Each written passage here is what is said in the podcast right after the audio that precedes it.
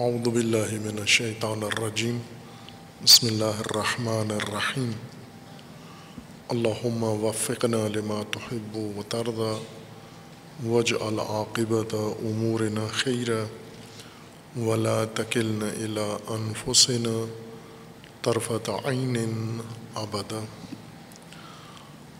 رب ادخلنی مدخل صدق واخرجنی مخرج صدق. وجعل لی من لدنک سلطانا نصیرا تفسیر سورہ مبارکہ فاتحہ میں پہلی آیہ کریمہ بسم اللہ الرحمن الرحیم ہے۔ اہم ترین آیت قرآن کریم کی جو تکرارن نازل ہوئی ہے اور جز قرآن کریم ہے۔ ایک سو چودہ مرتبہ یہ آیا قرآن میں تکرارن نازل ہوئی ہے۔ ہر سورہ کے آغاز میں اور ایک سورہ کے آغاز میں بھی ہے اور اس کے اسنا میں بھی ہے سورہ نمل میں۔ اور سورہ براعت اور سورہ بقرہ، سورہ توبہ میں نہیں ہے۔ وہ اپنی باس ہے کہ وہاں پر نہ ہونے کی وجوہات کیا ہیں؟ علماء نے و مفسرین نے ذکر فرمائی ہیں۔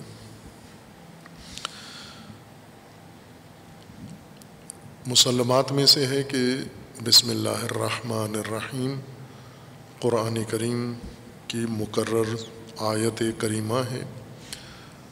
اور اسے آیت شمار نہ کرنا، اسے قرآن سے نکال دینا اور جہاں پر قرآن پڑھنے کا حکم ہے، وہاں پر اسے قرآن کا جز نہ بنانا تحریف قرآن کے زمرے میں آتا ہے۔ جس طرح قرآن مجید میں تحریف کے متعلق اللہ تعالیٰ کا فرمان ہے کہ اس میں کسی قسم کی تحریف نہیں ہے، نہ اس میں کوئی چیز اضافہ ہوئی ہے کلام اللہ پر اور نہ اس سے کوئی لفظ یا حرف کم ہوا ہے۔ جس طرح سے واحی کے ذریعے اللہ تعالیٰ نے رسول اللہ صلی اللہ علیہ و وسلم پر قرآن نازل فرمایا ہے، اسی طرح سے آج ہمارے پاس اور مسلمین کے پاس، مومنین کے پاس اور تمام دنیا میں یہ قرآن موجود ہے، جس کا جز بسم اللہ بھی ہے۔ بعض لوگ یہ تحریف کا اتہام دوسروں پر لگاتے ہیں، لیکن خود مرتکب ہوتے ہیں۔ اور ایک نمونہ تحریف کا یہ ہے کہ بسم اللہ کو قرآن میں شمار بھی نہیں کرتے۔ جب قرآن کریم کی آیات کا شمار کیا جاتا ہے، گنتی کی جاتی ہے، اس میں بسم اللہ شمار نہیں ہوتی۔ جب قرآن پڑھتے ہیں، بسم اللہ اس میں ذکر نہیں کرتے۔ یہ کہہ سکتے ہیں کہ اس کی وجہ بھی اجتہادی شبہات ہیں۔ کچھ شبہات نے یہ ارتکاب کروایا ہے۔ اجتہادی شبہات نے بہت سارے معارف دینی میں مشکلات پیدا کی ہیں۔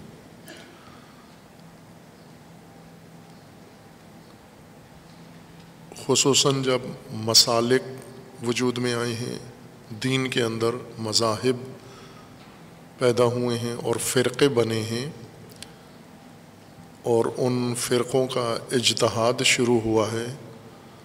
اس اجتہاد کی نظر بہت سارے معارف دینی و قرآنی ہو گئے ہیں، جن میں سے ایک یہ نمونہ ہے کہ بسم اللہ الرحمن الرحیم کے متعلق مسالک، مذاہب و فرق میں مختلف آرا وجود میں آئی ہیں اجتہادی مبنا کی بنیاد پر اور اسی اجتہادی مبنا پر معتقد ہو کر بعض نے بسم اللہ کو قرآن سے خارج کر دیا ہے۔ اور ان کا یہ اعتقاد ہے کہ یہ جز قرآن نہیں ہے، یہ وحی منزل نہیں ہے۔ اور سورہ کے آغاز میں، از جملہ سورہ فاتحہ کے آغاز میں، لہٰذا یا اسے پڑھتے نہیں ہیں یا پڑھیں بھی تو اس طرح سے کہ، اس طرح سے پڑھیں کہ یہ قرآن شمار نہ ہوتا ہو۔ لیکن محققین کے نزدیک اور تمام علماء امامیہ کے نزدیک اہل البیت علیہ السلام آئمہ اطہار کے نزدیک یہ جوز قرآن ہے اور مسلمات قرآن میں سے بسم اللہ الرحمن الرحیم ہے۔ قرآن کا آغاز بھی اسی سے ہوا ہے جو موجودہ ترتیب ہے قرآن کریم کے رسول اللہ صلی اللہ علیہ وآلہ وسلم کے فرمان پر اور حکم پر یہ ترتیب دی گئی ہے قرآن کی۔ اس میں بسم اللہ پہلا، پہلی آیت کریمہ ہے۔ فاتحہ صورت الفاتحہ پہلی سورہ ہے اور بسم اللہ پہلی آیت کریمہ ہے۔ اہم موضوع یہ ہے کہ بسم اللہ الرحمن الرحیم سے مراد کیا ہے اور اس کو پہلی آیا قرار دینا اور ہر سورہ کے آغاز میں اس کا تکرار کرنا اور پھر روایات کے اندر ہے کہ اسے صرف ہر سورہ کے ابتدا میں نہیں بلکہ ہر کام کے ابتدا میں اس کو ملحوظ رکھنا، ہر عمل کی بنیاد اس کو قرار دینا، یہ کس بنیاد پر ہے؟ معنی اس کا عرض کیا تھا کہ بہت آسان ترین آیت کریمہ ہیں قرآن کریم کی۔ لیکن تفاصیر میں اگر رجوع کریں تو مشکل ترین آیا کریمہ قرآن کی معلوم ہوتی ہے۔ بعض اساتید کے مطابق قرآن کریم اللہ تعالیٰ نے نازل کیا ہے عالم ملکوت سے، علم الہی سے، فہم انسانی تک قرآن کو اتارا گیا ہے، اس کی سطح اتنی نیچے لائی گئی ہے تاکہ انسانوں کو سمجھ میں آ سکے۔ یہ پہلا عمل قرآن کو آسان بنانے کے لیے تنزیل کا عمل ہے۔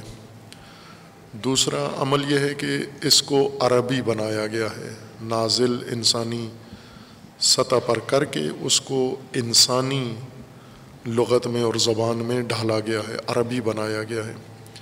تیسری آسانی قرآن کریم کے اندر یہ پیدا کی گئی ہے کہ اسے عربی مبین بنایا گیا ہے۔ یعنی بہت واضح شفاف اور اشکارا بین ہے جس میں کوئی ابہام اور اجمال اور کسی قسم کا غبار نہیں ہے۔ اس میں اشتباہ نہیں ہے، اختلاف نہیں ہے، تضاد نہیں ہے، تناقض نہیں ہے۔ اور مشکلات نہیں ہیں اس کے اندر، التباس نہیں ہے اس کے اندر۔ یہ ساری چیزوں سے قرآن کو منزہ قرار دیا گیا ہے تاکہ قرآن کریم جس مقصد کے لیے اتارا گیا ہے، ہدایت کے لیے، وہ مقصد اس سے انسان آسانی سے حاصل کر لیں۔ اور چوتھی یا پانچویں دلیل یہ ہے کہ قرآن کریم میں خود اللہ تعالیٰ نے بار بار تکرار کے ساتھ یہ فرمایا ہے، لقد یسر نل قرآن ہم نے قرآن کو آسان قرار دیا ہے، آسان بنایا ہے، قابل فہم بنایا ہے قرآن کو۔ لیکن قرآن کے جن کو توفیق ہوئی ہے، قرآن کی تفاصیر کی، انہوں نے اپنی علمیت اور علمی تباہر، اپنا علمی معلومات اور غور و خوض کے ذریعے سے ان آیات کی تفسیر اور ان آیات کے معانی کو بہت پیچیدہ اور مشکل بنا دیا ہے۔ بعض اساتید کے بقول کے اللہ تعالیٰ نے ملکوت سے قرآن زمین پہ اتارا ہے اور کچھ علماء نے، محققین نے محنت کر کے، دقت کر کے کاوش کر کے، پیچیدہ کر کے قرآن کو واپس ملکوت میں بھیج دیا ہے۔ اہل زمین کی فہم سے بالا تر کر دیا ہے۔ اللہ نے اہل زمین کی فہم کے مطابق بنایا تھا تنزیل۔ اور مفسرین نے اس کو دوبارہ پیچیدہ بنا کر واپس ملاکوتی بنا دیا ہے یعنی فہم انسانی سے اس کو بالاتر اور ماورا قرار دیا ہے۔ اور اس کی گواہیاں فراوان ہیں کہ بعض تفاصیر کو اگر پڑھا جائے تو قرآن کے بارے میں عام آدمی کی یہی رائے بنتی ہے کہ قرآن ناقابل فہم ہے نوز باللہ۔ آسان ہے اور سب سے آسان ترین آیت مجیدہ قرآن کی بسم اللہ الرحمن الرحیم ہے۔ چونکہ اسے انسان کی روز مرہ زندگی اور معمولات زندگی کے لیے ایک طرح سے سرنامہ قرار دیا گیا ہے۔ یعنی جس کو انسان نے عمل میں لانا ہے، اختیار کرنا ہے اور اپنا معمول بنانا ہے۔ اور جو الفاظ اس کے اندر اختیار کیے گئے ہیں، وہ بہت ہی مختصر ہیں۔ چار الفاظ کی آیت بنی ہے اسم، اللہ، رحمان اور رحیم۔ بسم اللہ الرحمن الرحیم، عربی قاعدے کے مطابق۔ بسم اللہ میں جو با ہے، اس با کے متعلق اگر ہم تفاصیر میں رجوع کریں، اتنی گہری گفتگو ہے، اتنی پیچیدہ بحث ہے کہ چکرا جاتا ہے ایک عالم، طالب علم جو عربی بنیاد رکھتا ہے اور جس نے علوم پڑھے ہوئے ہیں، وہ اس با کے معنی اور اس با کی نوعیت اور اس با کی دلالت میں متحیر ہو جاتا ہے۔ پہلا حرف ہی قرآن کا اتنا پیچیدہ بنا دیا ہے جبکہ مقصد یہ نہیں تھا، ہدایت۔ چونکہ انسان کے لیے تو آسان ہونی چاہیے اور آمد الناس کے لیے قابل فہم ہونا چاہیے۔ دوسری جہت یہ ہے کہ قرآن کی ہدایت کا رخ انسان کی زندگی کی جانب ہے۔ یعنی ہمیں قرآن کی فہم اور قرآن کی ہدایت کو انسانی زندگی سے جوڑ کر سمجھنا ہے۔ نہ کہ انسانی زندگی سے اس کو دور کر کے اور انسانی زندگی سے لا تعلق کر کے قرآن کو سمجھنا ہے۔ اور تیسرا یہ کہ انسان کی زندگی کے اجتماعی پہلو سے قرآن کریم کی ہدایت کا تعلق ہے، جو اصل زندگی کا میدان ہے، اجتماعی زندگی۔ انسان کی انفرادی زندگی ہے، باطنی زندگی ہے۔ پہلو ہیں، زندگیاں نہیں، بلکہ زندگی کے پہلو ہیں۔ لیکن سارے پہلو ایک ماں کی آغوش میں ہیں۔ ایک مادر پہلو ہے انسانی زندگی کا مادر کا درجہ رکھتا ہے اور وہ اجتماعی پہلو ہے، سماجی پہلو ہے انسانی حیات کا۔ اس کے لیے ہدایت مقرر کی گئی ہے اور انفرادی زندگی، باطنی زندگی، معنوی زندگی، اس زندگی کی، اس پہلو کی آغوش میں یہ پہلو پرورش پاتے ہیں، پنپتے ہیں۔ جیسے جسمان، انسان کے جسم کے بہت سارے پہلو ہیں، یہ سارے پہلو انسان کے ایک جامع انسانی ڈھانچے کے اندر پرورش پاتے ہیں۔ اس سے ہٹ کر اور اس سے کٹ کر نہیں ہے۔ ایک نظام ہے انسانی جسم اور انسانی ڈھانچے کے لیے۔ اس کے اندر انسان کے جسم کے باطنی اجزاء بھی ہیں جو انسان کے اندر ہیں، نظر نہیں آتے۔ جیسے دل ہے، جیسے انسان کے پھیپھڑے ہیں، انسان کے گردے ہیں، انسان کے بہت سارے اہم اجزاء جن پر دار و مدار ہے انسانی جسم کا، وہ سب چھپے ہوئے ہیں، نظروں سے اوجل ہیں اور کچھ باہر ہیں، جیسے آنکھیں ہیں، کان ہیں، ناک ہے، ہاتھ، پاؤں ہیں۔ یہ نمایاں اعضاء ہیں۔ یہ سب کے سب ایک جامع انسانی نظام کے آغوش میں رکھے گئے ہیں۔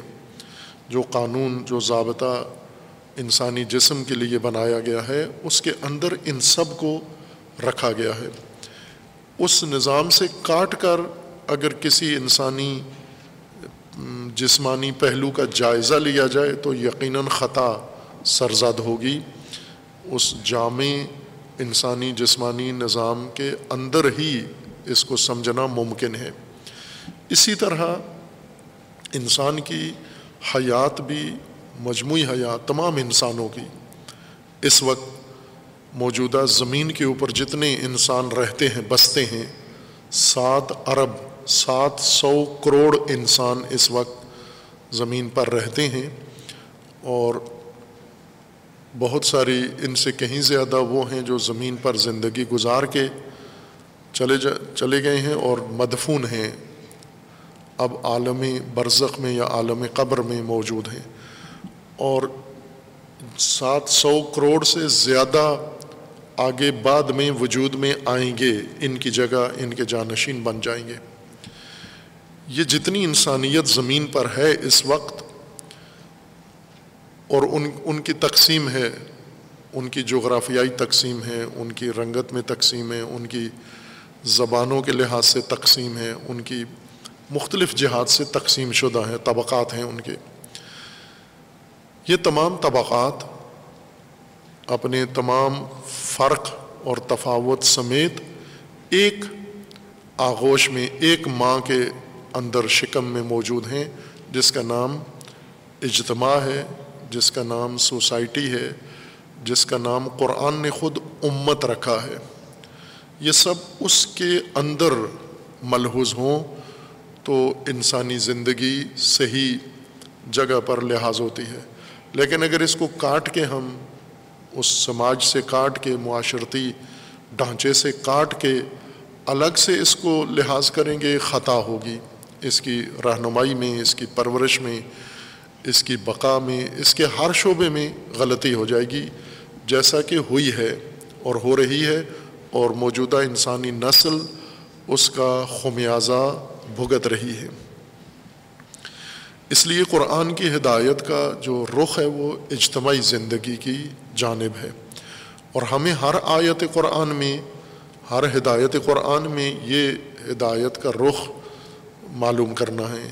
یہی ہدایت، اسی ہدایت تک ہمیں پہنچنا ہے اور اس کے مطابق اپنی زندگی کو ڈھالنا ہے۔ پہلے اجتماعی زندگی کو، اور جب اجتماعی زندگی قرآنی ہدایت کے قالب میں منتقل ہو جائے گی، اتر جائے گی، تو اس کے بعد انسان کی زندگی کے دیگر ابعاد اور پہلو وہ خود ہی خودکار طریقے سے قرآنی ہدایت کے سانچے میں ڈھل جائیں گے۔ قرآن مجید کی یہ پہلی آیا بسم اللہ الرحمن الرحیم، اس میں معنی اس کا اسم نام کو کہتے ہیں، جس کے ہم اردو میں نام کہتے ہیں، عربی میں اس کو اسم کہتے ہیں۔ اسم کا معنی اپنا ایک معنی بھی ہے، عربی معنی ہے، عربی زبان میں علامت۔ اسم کا مطلب ہوتا ہے علامت۔ اور یہ علامت لفظی بھی ہوتی ہے اور غیر لفظی بھی علامت ہوتی ہے۔ بہت ساری چیزیں ہیں۔ آج کی دنیا میں بھی ایسے ہے رائج ہے انسانوں کی زندگی کے مختلف شعبوں میں علامتیں مقرر کی جاتی ہیں۔ رنگوں کے ذریعے علامتیں رکھی جاتی ہیں، شکلوں کے ذریعے علامتیں مقرر کی جاتی ہیں۔ الفاظ کو بطور علامت مقرر کیا جاتا ہے اور معین رموز علامت کے طور پر رکھے جاتے ہیں۔ اور مخصوصاً اب جو جدید زمانے میں ایک بہت اہم کائناتی حقیقت انسان نے کشف کر کے اور اپنی زندگی میں اس کو شامل کر لیا ہے اور اس کے مطابق اب انسان اعمال انجام دے رہا ہے، وہ الیکٹرانک دنیا ہے۔ اس وقت موجودہ انسانی زندگی اس کے اندر الیکٹرانک حقائق اور الیکٹرانک قوانین اور ضوابط کا سب سے زیادہ عمل دخل ہو چکا ہے۔ تو یہ الیکٹرانک علامتیں بھی علامتیں ہی کہلاتی ہیں یعنی اسم ہیں یہ بھی۔ لیکن ہم اردو میں عموماً ان کو نام نہیں کہتے، ان کو الگ الگ الفاظ دے دیتے ہیں۔ عربی میں یہ سب اسم کہلاتے ہیں۔ جو چیز بھی علامت قرار پائے کسی دوسری چیز کی نشاندہی کے لیے، اس کو عرب اسم کہا جاتے ہیں۔ اور ظاہر ہے کہ اب آگے عربی قاعدے ہیں کہ یہ اسم آیا متصرف ہے، مشتق ہے، کسی اور لفظ سے لیا گیا ہے، کس سے لیا گیا ہے؟ آیا یہ وسما سے لیا گیا ہے یا یہ سماوا سے لیا گیا ہے؟ سمو ہے اس کی بنیاد یا وسم ہے اس کی بنیاد؟ یہ اپنی جگہ محفوظ ہے اور چونکہ ہو چکی ہیں یہ باتیں، یہ منابع غنی ہیں الحمد للہ تفاصیر کے اندر بھی اور ادبیات کے اندر اتنی غنی باس ہے اتنی مشبع باس ہے، سیر حاصل باس ہے کہ کوئی تشنگی اس بارے میں باقی نہیں ہے۔ جس کو بھی تسلی کرنی ہے، اطمینان کرنا ہے تو وہ رجوع کر سکتا ہے۔ عموماً ہم جو کام انجام پا چکے ہیں، انہی کے تکرار میں اپنی فرصتیں اور اپنی عمریں گزار دیتے ہیں۔ اور جو ہمارے حصے کے مطالب ہیں، جنہیں ہمیں نشاندہی کرنا چاہیے، وہ رہ جاتے ہیں تکرار مقررات میں۔ ہم سارا وقت اپنا گزار دیتے ہیں، جو خصوصاً ہمارے مدارس اور علماء کی سیرت ہے حوضات کی، تکرار مقررات یعنی جو واضح چیزیں پہلے ہے موجود ہیں، ان کا حوالہ دینے کے بجائے ان کو نئے سرے سے زیر باس لاتے ہیں اور وہی نتیجہ لیتے ہیں جو پہلے ہزاروں آدمی نتیجہ لے چکے ہیں۔ لہٰذا یہ مطالب موجود ہیں، وہ جو چیز ہمیں سمجھنی ہے، وہ یہ ہے کہ اسم علامت کو کہتے ہیں۔ اور اس آیا کریمہ میں اسم سے مراد چونکہ آگے اللہ کا ذکر ہے، اسم اللہ، بسم اللہ الرحمن الرحیم، اللہ کا نام اسم اللہ کی طرف مضاف ہوا ہے، نسبت اللہ کی طرف ہے، تو اللہ کا نام مراد ہے اس سے۔ اللہ تعالیٰ کے نام ہیں، متعدد نام ہیں۔ قرآن کریم میں اللہ تعالیٰ نے اس کے متعلق رہنمائی فرمائی ہے کہ متعدد نام ہیں۔ خدا ون تبارک و تعالیٰ کے سورہ مبارکہ حشر میں آیا چوبیس میں اللہ تعالیٰ کا فرمانا ہے ہو اللہ الخالق الباری المصور، لہ الاسماء الحسنہ چند اسماء اللہ تعالیٰ کے سورہ حشر کی آیا چوبیس میں ذکر فرمائے گئے ہیں۔ او اللہ الخالق البار المصور، اللہ، وہ ذات اللہ ہے، خالق ہے، باری ہے، مصور ہے پھر آگے ایک عمومی قانون ذکر کر دیا گیا ہے لاہ الاسماء الحسنہ اس کے اسماء حسنہ فراوان ہیں۔ وہ اسماء حسنہ قرآن کریم میں کثرت سے استعمال ہوئے ہیں مختلف آیات میں۔ اور آگے انشاءاللہ جب ان آیات میں ہماری باس پہنچے گی تو وہاں ان اسماء کے متعلق بھی باس کریں گے ہم۔ لیکن یہ مسلم ہے کہ مختلف نام اللہ تعالیٰ نے خود وحی میں، اپنے کلام میں، اپنے لیے استعمال کیے ہیں، لفظی نام۔ یہ علامتیں ہیں، لفظ، لفظی، جو انسان کی رہنمائی کرتی ہیں اللہ تعالیٰ کی جانب۔ ان اسما میں سے ایک اسم خدا و تبارک و تعالیٰ نے اللہ اپنے لیے مقرر فرمایا قرآن میں۔ اللہ کے نام یعنی اللہ کو نام کے طور پر پیش کیا ہے، معرفت کے لیے اور انسانوں کے لیے تاکہ توجہ اللہ کی طرف اس نام کے ذریعے سے کریں۔ ایک مطلب جو عموماً مسلم حیثیت بنا دی گئی ہے، اس کی مسلم نہیں ہے۔ یہ بات بھی میں بارہا کی ہے، یہاں پر بھی عرض کر دوں کہ جتنے بھی علمی مطالب ہیں، ان کو اگر آپ مسلمات مان کر ان پر ایمان لے آئیں گے تو کبھی بھی آپ خود کسی حقیقت تک نہیں پہنچ سکتے۔ جو مسلمات ہیں، ان کو تعلیم کے لیے، معلومات کے لیے ضرور ہم حاصل کریں۔ لیکن یہ گنجائش ہمیشہ ہے آپ کے لیے، مسلمات کے اندر، کہ ان میں نئی بات بھی موجود ہوتی ہے، نیا پہلو موجود ہوتا ہے۔ آپ کے لیے ہمیشہ گنجائش ہے۔ یعنی آنے والے محقق کے لیے، آنے والے مفکر کے لیے، آنے والے انسان کے لیے ہمیشہ ان علمی مطالب میں ہمیشہ گنجائش ہے۔ حرف آخر کوئی انسان نہیں کہہ سکتا، نہ کہا ہے اس نے کہ جو کچھ اس نے تشریح کر دی ہے، اس تشریح سے ہٹ کر اب یا اس کے علاوہ کوئی اور گنجائش ہی موجود نہیں ہے۔ بعض لوگ جمود کا شکار ہو جاتے ہیں یعنی انہی آرا پر، جیسے فرقے اور مسالک عموماً اس آفت میں مبتلا ہو جاتے ہیں۔ کہ ایک فرقے اور مسلک کے بزرگوں نے جو کہہ دیا ہے، مقلدین عموماً اس پہ مور لگا دیتے ہیں، ٹھپا لگا دیتے ہیں۔ جس طرح قرآن نے کہا ہے نا کہ تب اللہ علیہ قلوبہم۔ ٹھپا لگ گیا، مور لگ گئی۔ یعنی اب آگے بات نہیں بڑھے گی، کھلے گی نہیں، کیونکہ مور لگ گئی، یہ ختم ہو گئی بات۔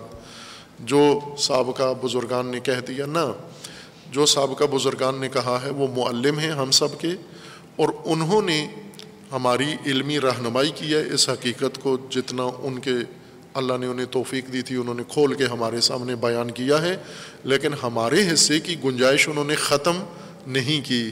لائن نہیں لگا دی کہ اب آگے اس سے کوئی مطلب غور و فکر نہ کرے، چونکہ غور و فکر کے ساری حدیں ہم عبور کر گئے ہیں۔ اس لیے ہمارے بزرگان یہ کہتے ہیں کہ آپ ان ساری چیزوں کا اثر نو جائزہ لے سکتے ہیں۔ غور و فکر کر سکتے ہیں ان کے متعلق۔ علامہ اقبال تو معتقد ہیں کہ پورے دینی معرفت، دینی علم کا، دین شناسی، دین فہمی کا سب کا مکمل طور پر اثر نو ہر نسل جائزہ لے۔ یہ اختیار ساری نسلوں کو ہے اور اللہ تعالیٰ نے دیا ہے۔ علامہ اقبال نے نہیں دیا، لیکن اسے استعمال نہیں کرتے ہم۔ اثر نو معرفت ہر چیز کی حاصل کرنا، یہ وہ اختیار ہے جو ہم نے خود ہی چھوڑ دیا ہے، دس بردار ہو گئے ہیں۔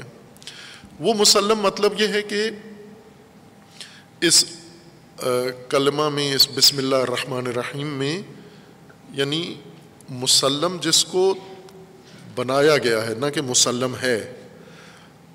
وہ یہ ہے کہ اس میں ایک عربی قاعدے کے مطابق ایک لفظ تقدیر میں ہے محضوف ہے۔ وہ شامل کریں تو بسم اللہ کا معنی مکمل ہوتا ہے۔ اگر وہ شامل نہ کریں تو بسم اللہ کا مطلب مکمل نہیں ہوتا۔ اور وہ یہ ہے کہ چونکہ یہ با ہے اور با حروف جارہ میں سے ہے، ان حروف میں سے ہے کہ جو جس لفظ کے اوپر جائے، با کا اضافہ ہو، وہ لفظ اور با مل کر اپنا مطلب تنہا پورا نہیں کرتے۔ مثلا یہاں اسم پر با کا اضافہ ہوا ہے، تو بسم یہ با اور اسم دونوں پورا مطلب ادا نہیں کر رہے۔ پورا مطلب ادا کرنے کے لیے ایک اور لفظ ان کے، اس کے اندر اضافہ کرنا پڑے گا، لحاظ کرنا پڑے گا، مد نظر رکھنا پڑے گا۔ تقدیر میں تقدیر میں یعنی نیت میں رکھنا پڑے گا ہمیں کہ اس عبارت میں وہ لفظ اصل میں موجود ہے، ذکر نہیں کیا گیا، حقیقت میں موجود ہے۔ اور وہ یہ ہے کہ چونکہ با استعانت کے لیے ہے، اس لیے ہمیں استعانت کے لیے یہ جتنے بھی معنی با کے ذکر کیے گئے ہیں، وہ سب کے سب ایک متعلق مانگتے ہیں۔ حروف جارہ کو ایک متعلق چاہیے ہوتا ہے جو فعل ہو، جو انسان کا عمل ہو۔ اور وہ عموماً یہ کہا گیا ہے کہ وہ ہے ابتدا۔ آپ فعل کی صورت میں اس کو تقدیر میں رکھ لیں۔ یا اسم کی صورت میں اس کو تقدیر میں رکھ دیں۔ ابتدا ب اسم اللہ کہیں تو بھی معنی پورا ہو جاتا ہے۔ ابتدا تو بسم اللہ کہیں تو بھی معنی مکمل ہو جاتا ہے۔ یہ ادبیات نے ہمیں تعلیم دی ہے اور ٹھیک قاعدہ ہے۔ ادبیات کا درست قاعدہ ہے۔ لہٰذا جو بھی بسم اللہ کا معنی کرتے ہیں، عموماً اردو میں تو یہ کرتے ہیں کہ شروع کرتا ہوں۔ ساتھ نام اللہ کے، عموماً ترجموں میں لکھا ہوتا ہے، شروع کرتا ہوں اللہ کے نام کے ساتھ۔ اگر تحت اللفظی معنی کریں، ساتھ نام اللہ کے، اور یا ترجمہ کرتے ہیں کہ اللہ کے نام کے ساتھ شروع کرتا ہوں۔ با استعانت کے لیے، سببیت کے لیے، مصاحبت کے لیے ہے۔ وہ ادبی قواعد کے مطابق یہ چیز مسلم ہے کہ کوئی چیز یہاں محضوف ہے۔ لیکن اس میں غور کر کے آپ اپنے تئیں فہم اور انہیں عربی قواعد کے مطابق یہ سمجھ سکتے ہیں کہ آیا یہ مسلمات واقع مسلمات ہیں اور ضروری ہے یہ، یا نہ کوئی چیز ایسی حذف کر کے بسم اللہ کا معنی ضروری نہیں ہے کرنا۔ ہم اگر قرآن کریم میں اسم نام اللہ کے نام سے جو حکم دیا گیا ہے کہ اللہ کے نام پہ انسان کی زندگی کو اللہ کے نام سے جوڑ دیا گیا ہے۔ انسانی ہدایت، متعدد آیات کریمہ کے اندر ان کا ربط، ان کا آغاز اللہ کے نام سے مقرر کر دیا گیا ہے۔ بسم اللہ ایک سو چودہ دفعہ ہے جہاں پر اللہ کے نام سے شروع ہوتا ہے۔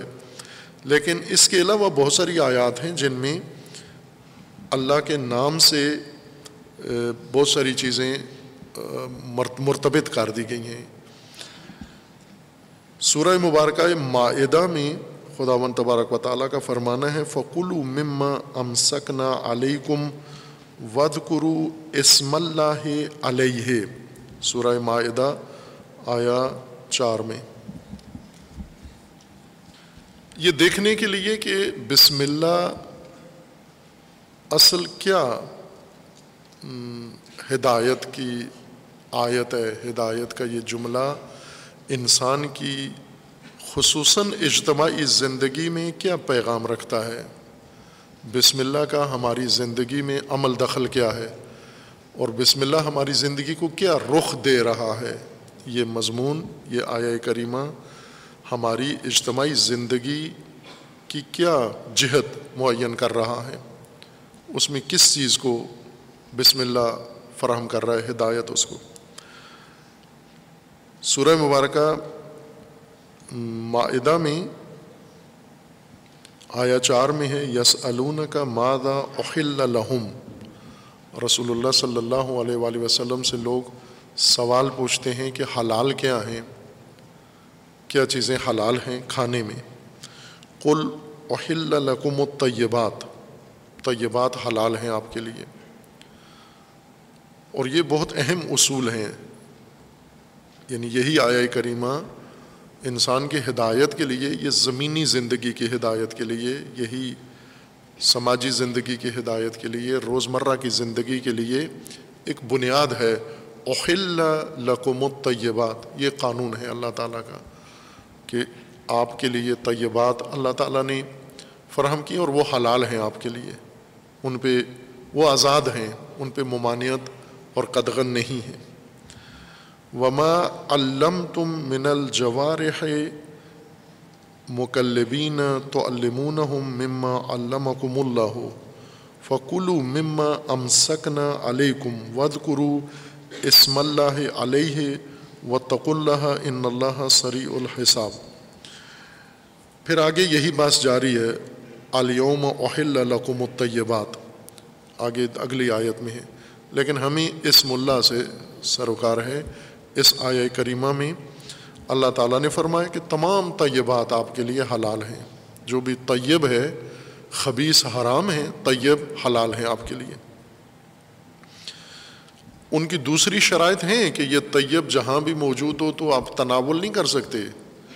مثلاً پاک پاکیزہ چیز کسی کی ہے اٹھا کے کھا لیں چونکہ قرآن میں ہے اوہل لکم الطیبات باقی شرائط ہیں اس کی کہ وہ آپ کی اپنی ہو۔ اس کا حصول بھی آپ کو جائز طریقے سے اللہ کے بنائے ہوئے ضابطے کے مطابق طیبات آپ تک پہنچیں۔ ورنہ صرف اس کا طیب ہونا حلال ہونے کے لیے آپ کے لیے کافی نہیں ہے۔ اور دوسرا یہ ہے کہ وما علم تم من الجوار مکلبین تو المون ہم مما علم اکم اللہ فکلو مما اور وہ جانور جو شکاری کتوں کے ذریعے سے آپ شکار کرتے ہو، شکار کیا ہوا جانور بھی آپ کے لیے حلال ہے، کھا سکتے ہو۔ لیکن اس کی شرط یہ ہے کہ ود کرو اسم اللہ علیہ ہے اس پر اسم خدا ذکر کرنا ضروری ہے۔ اللہ کے نام کے ساتھ جو شکار ہو اور اس کو آپ ذبح کریں، وہ آپ کے لیے حلال ہے۔ نام خدا۔ یہ ایک مورد ہے جہاں پر نام خدا کے ساتھ انسان کے عمل کو مشروط قرار دیا ہے کہ یہ کام اللہ کے نام سے ہونا چاہیے۔ نام خدا یہاں لحاظ کیا گیا ضروری ہے۔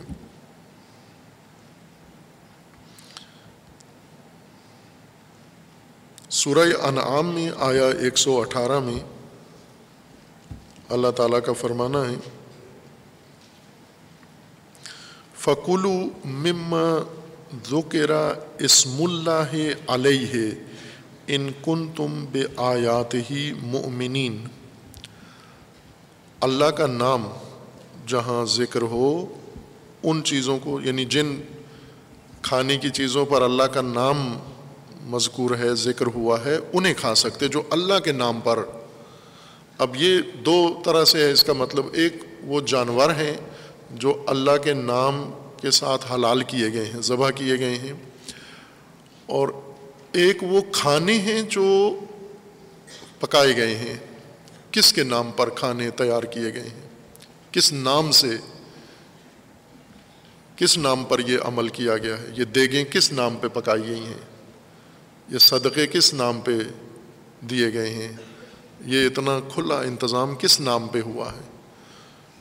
فکلو مما ذکرا اسم اللہ علیہ یہاں ہم صرف اسم اللہ قرآن کریم میں ملاحظہ کر رہے ہیں کہ کہاں کہاں پر اللہ کا نام اللہ تعالیٰ نے انسان کی ہدایت کے لیے اللہ کے نام کو بیچ میں شامل کیا ہے کہ یہ کرنا ہے آپ نے۔ یہ کام، یہ اعمال اللہ کے نام پر ہونے چاہیے۔ انسان کرے۔ اللہ کے نام کو، کے ساتھ یہ کام انسان انجام دے۔ فکلو ممد کے رسم اللہ علیہ ان کن تم مؤمنین۔ اللہ کے نام کے ساتھ جو چیزیں جن پر اللہ کا نام ذکر ہوا ہے، مذکور ہے، ان چیزوں کو کھا سکتے ہو آپ۔ یعنی اس کا مطلب یہ ہے کہ یہ کام اللہ کے نام کے ساتھ بھی کیے جاتے ہیں اور اللہ کے نام کے علاوہ بھی دوسرے ناموں کے ساتھ بھی کیے جاتے ہیں۔ جب یہ کام کسی اور نام سے کیے جائیں، پھر آپ کے لیے وہ کھانا جائز نہیں ہے۔ آپ کے لیے وہ کھانے جائز ہیں جو اللہ کے نام کے ذکر کے ساتھ کیے جاتے ہیں تہیا کیے جاتے ہیں۔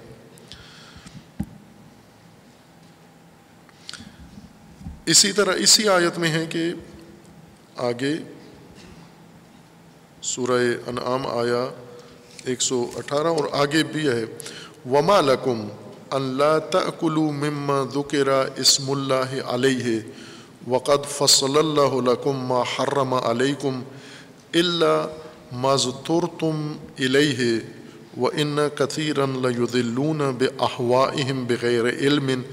ان رب کا ہوا عالم و بالمعتدین وہاں پر پہلی آیت میں ایک سو اٹھارہ میں ہے کہ اللہ کے نام پر جو چیزیں تہیا کی جائیں وہ کھا سکتے ہو آپ۔ دوسری آیت میں ایک سو انیس میں ہے کہ جو اللہ کے نام پر جو چیزیں تہیا کی جاتی ہیں کھانے، وہ کیوں نہیں کھاتے ہو آپ؟ ان سے کیوں پرہیز کرتے ہو، اجتناب کرتے ہو؟ وما لکم اللہ تکلو مما ذکر اسم اللہ علیہ وقت فصل الکم ما حرما جبکہ اللہ تعالیٰ نے حرال و حرام آپ کے لیے واضح کر دیا ہے، تو بعض ایسے ہیں جو نام خدا کے بغیر کسی اور نام پر یہ کام کرتے ہیں۔ ان کے لیے بھی رہنمائی کر دی گئی ہے اور بعض ایسے ہیں جو اللہ کے نام پر جو چیز کھانے کی تیار کی گئی ہے یا ذبح کی گئی ہے، اس سے بھی پرہیز کرتے ہیں۔ اسے بھی تناول نہیں کرتے، جائز نہیں سمجھتے۔ دونوں کو، یہ دونوں طبقات کو رہنمائی کی جا رہی ہے کہ اللہ کے نام پر جو کام آپ کو کرنا ہے، وہ جب اللہ کا نام ہو تو اسی وقت آپ کے لیے روا ہوتا ہے۔ سورہ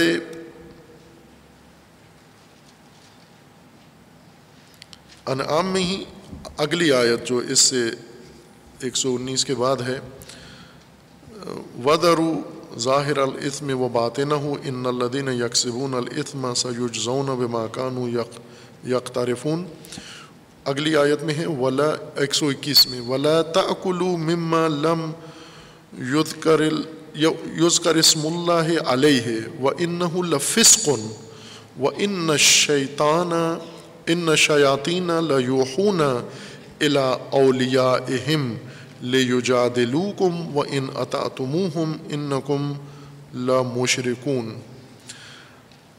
اب یہ بہت اہم آیات ہیں، لیکن اپنے مقام پر تفسیر ہوں گی۔ یہاں پر تیسری دفعہ اس آیت کے اندر اللہ تعالیٰ کا فرمان ہے کہ ولا تأکلوا مما لم یوز کے رسم اللہ علیہ مما لم یوز کا رسم اللہ علیہ جس چیز پر اللہ کا نام نہیں آیا، اللہ کے نام کے بغیر جو چیز آپ کے لیے مہیا کی گئی ہے، وہ نہیں کھا سکتے، لا تاکلو۔ و ان لفسقن یہ فسق ہے، یہ فجور ہے۔ خوب اس کے علاوہ بھی بہت ساری آیات ہیں جن میں خدا ون تبارک و تعالیٰ نے یہ شرط رکھی ہے، یہ ضابطہ مقرر کیا ہے کہ اسم اللہ کے ساتھ آپ کو یہ کام انجام دینے ہیں۔ سورہ حج میں ہے چند آیات ہیں اور اسی طرح سورہ حجرات میں ہے نہ، سورہ حجرات میں نہیں ہے، سورہ رحمان میں ہے تبارہ قسم رب کا دل جلال والاکرام اور کچھ آیات ہیں جن میں نام خدا انسان کے لیے ایک اور مد میں ذکر کیا گیا ہے کہ یہ بھی نام خدا کے ساتھ ہونا چاہیے اور وہ ہے تسبیح۔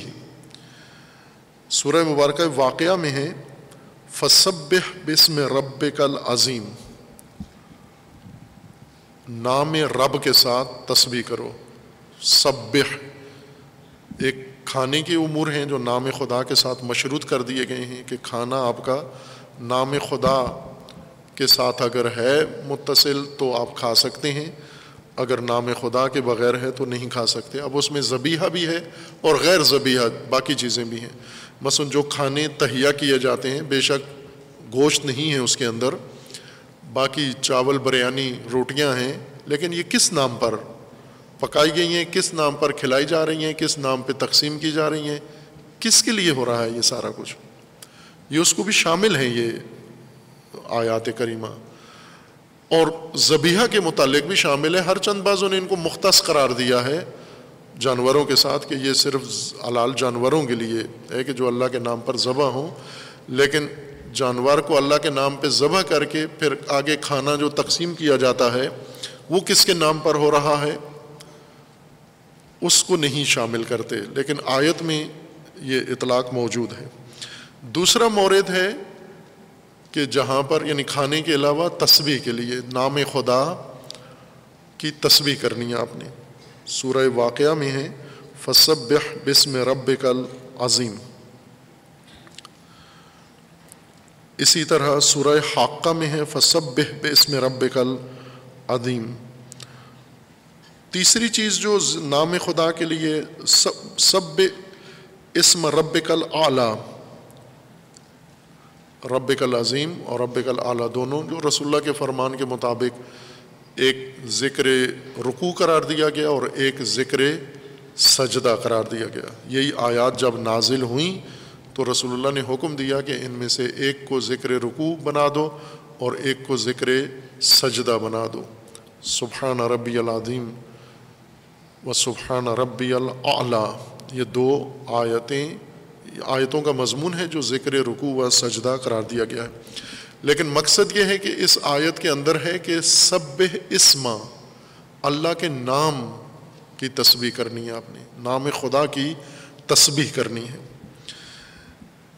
اور چوتھی چیز یا تیسری چیز جو اللہ تعالیٰ کے نام کے ساتھ جس کو جوڑ دیا گیا ہے وہ ذکر ہے وزقر اسم رب کا و تبتل الہ تبتیلا۔ بعض جگہ پر کام نہیں ذکر کیا گیا، جیسے بسم اللہ الرحمن الرحیم میں کام مشخص نہیں ہے، کیا کام اللہ کے نام سے کیا جائے۔ ادبی ادیبوں نے مدد کی ہے کہ ابتدا، آغاز، یہ چیز یعنی انہوں نے کام بھی ساتھ کہا ہے کہ موجود ہے تقدیر میں۔ اور وہ آپ کو لحاظ کرنا پڑے گا تاکہ معنی مکمل ہو جائے۔ لیکن بسم اللہ میں خود مذکور نہیں ہے کہ کیا کام بسم اللہ اللہ کے نام سے کیا کام مشروط کر دیا گیا ہے۔ باقی آیات کے اندر ہے ایک کھانا، یہ اللہ کے نام، ایک تو ہے نا کہ آپ کھانا شروع کرتے ہیں بسم اللہ پڑھ کے، یہ نہیں مراد۔ جو کھانا آمادہ کیا گیا ہے، تیار کیا گیا ہے یا جانور ذبح کیا گیا ہے، وہ اللہ کے نام کے ساتھ مہیا کیا جائے۔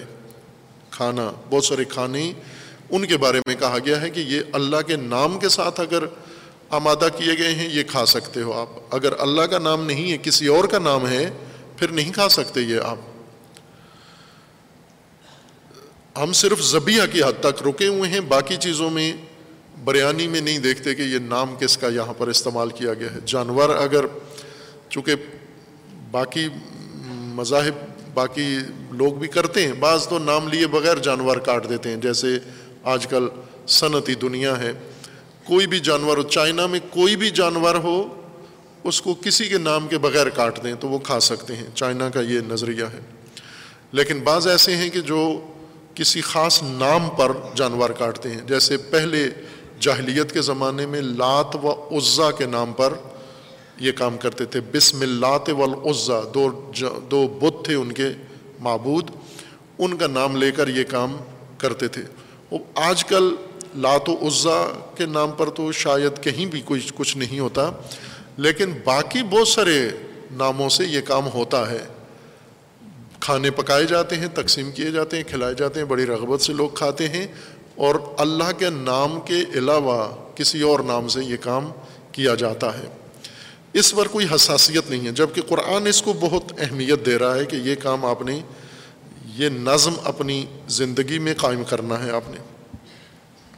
دوسری تسبیح ہے، نام خدا تسبیح کے لیے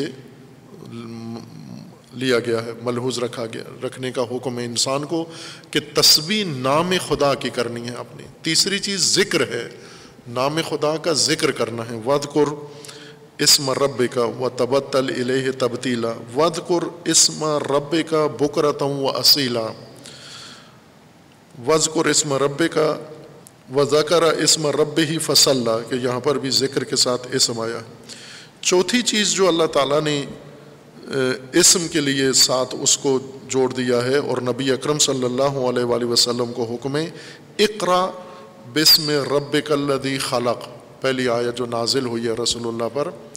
البتہ بسم اللہ کے بارے میں بھی ہیں اہل سنت کے ہاں بھی اور شیعہ روایات میں۔ اس طرح مقبولہ روایات نہیں ہیں، ان کے مطابق کسی نے یہ حکم نہیں دیا ہے۔ لیکن یہ بات ہے کہ پہلی آیت بسم اللہ الرحمن الرحیم ہے، بعض روایات کے اندر ہے۔ اقرا بسم رب اللہ خلق۔ وہ نہیں ہے بلکہ بسم اللہ الرحمن الرحیم ہے۔ اس کے بعد نازل ہوئی ہے اقرا۔ چونکہ اس سورہ میں جس میں اقرا بسم رب اللہ خالق ہے، وہ بھی بسم اللہ کے ساتھ شروع ہوتی ہے۔ تو بسم اللہ پہلی آیت ہے جو نازل ہوئی ہے۔ یہ چوتھی چیز ہے جو اسم اللہ کے ساتھ جس کو مربوط کر دیا گیا ہے۔ خوب، پس اس میں اللہ کے ساتھ جو آپ نے انسان نے اعمال انجام دینے ہیں تاکہ صحیح جہت میں انسان کی زندگی کا رخ معین ہو۔ یہ ایک ہدایت ہے کہ اللہ کے نام سے آپ نے یہ کام کرنے ہیں۔ ابھی موجودہ زمانے میں ہم دیکھیں تو ایسے ان، سارے انسان ایسے کرتے ہیں، کسی نام پر سب کچھ کر رہے ہیں۔ مثلا پاکستان میں رہنے والے لوگ جو کام کرتے ہیں انفرادی طور پر جو کام کرتے ہیں اجتماعی طور پر، خصوصاً اجتماعی طور پر جتنے آپ کے اعمال ہیں، افعال ہیں، وہ کسی کے نام پر انجام پاتے ہیں۔ اور جب انسان اپنے معمولات میں، روزمرہ زندگی میں کسی کے نام کے ساتھ کوئی کام جوڑ کے کرتا ہے، اسی سے اس کی زندگی کی بنیاد اور اس کی زندگی کا منتہا معین ہو جاتا ہے۔ کہ جس نام پر یہ شخص اپنے اعمال، اہم اعمال انجام دے رہا ہے، ممکن ہے وہ کسی حکومت کے نام پر کر رہا ہو، ممکن ہے کسی حاکم کے نام پر کر رہا ہو، ممکن ہے کسی اپنے قبائلی سردار کے نام پر کر رہا ہو، ممکن ہے وہ عورتوں کے نام پہ کر رہا ہو، ممکن ہے بچوں کے نام پر کر رہا ہو۔ بہت سارے کام ہیں لوگ کسی کے نام پر کر رہے ہیں نا۔ بعض اوقات تشریح بھی کر دیتے ہیں، یہ کس لیے کر رہے ہو؟ یہ بچوں کے لیے کر رہے ہیں۔ یہ کس لیے کر رہے ہو؟ یہ خاندان کے لیے کر رہے ہیں۔ یہ کس لیے کر رہے ہو؟ یہ قوم کے لیے کر رہے ہیں۔ یہ پارٹی کے لیے کر رہے ہیں۔ یہ تنظیم کے لیے کر رہے ہیں۔ یہ اپنے لیڈر کے لیے کر رہے ہیں۔ یہ ہم فلاں کے لیے کر رہے ہیں۔ ہر کام جو بھی کوئی طبقہ انجام دے رہا ہے، وہ کسی کے نام پر انجام دے رہا ہے یہ کام۔ اور وہ نام کیسے آ گیا ہے تاکہ اس نام پر یہ کام بھی سارے نام سے جوڑ دیے گئے ہیں۔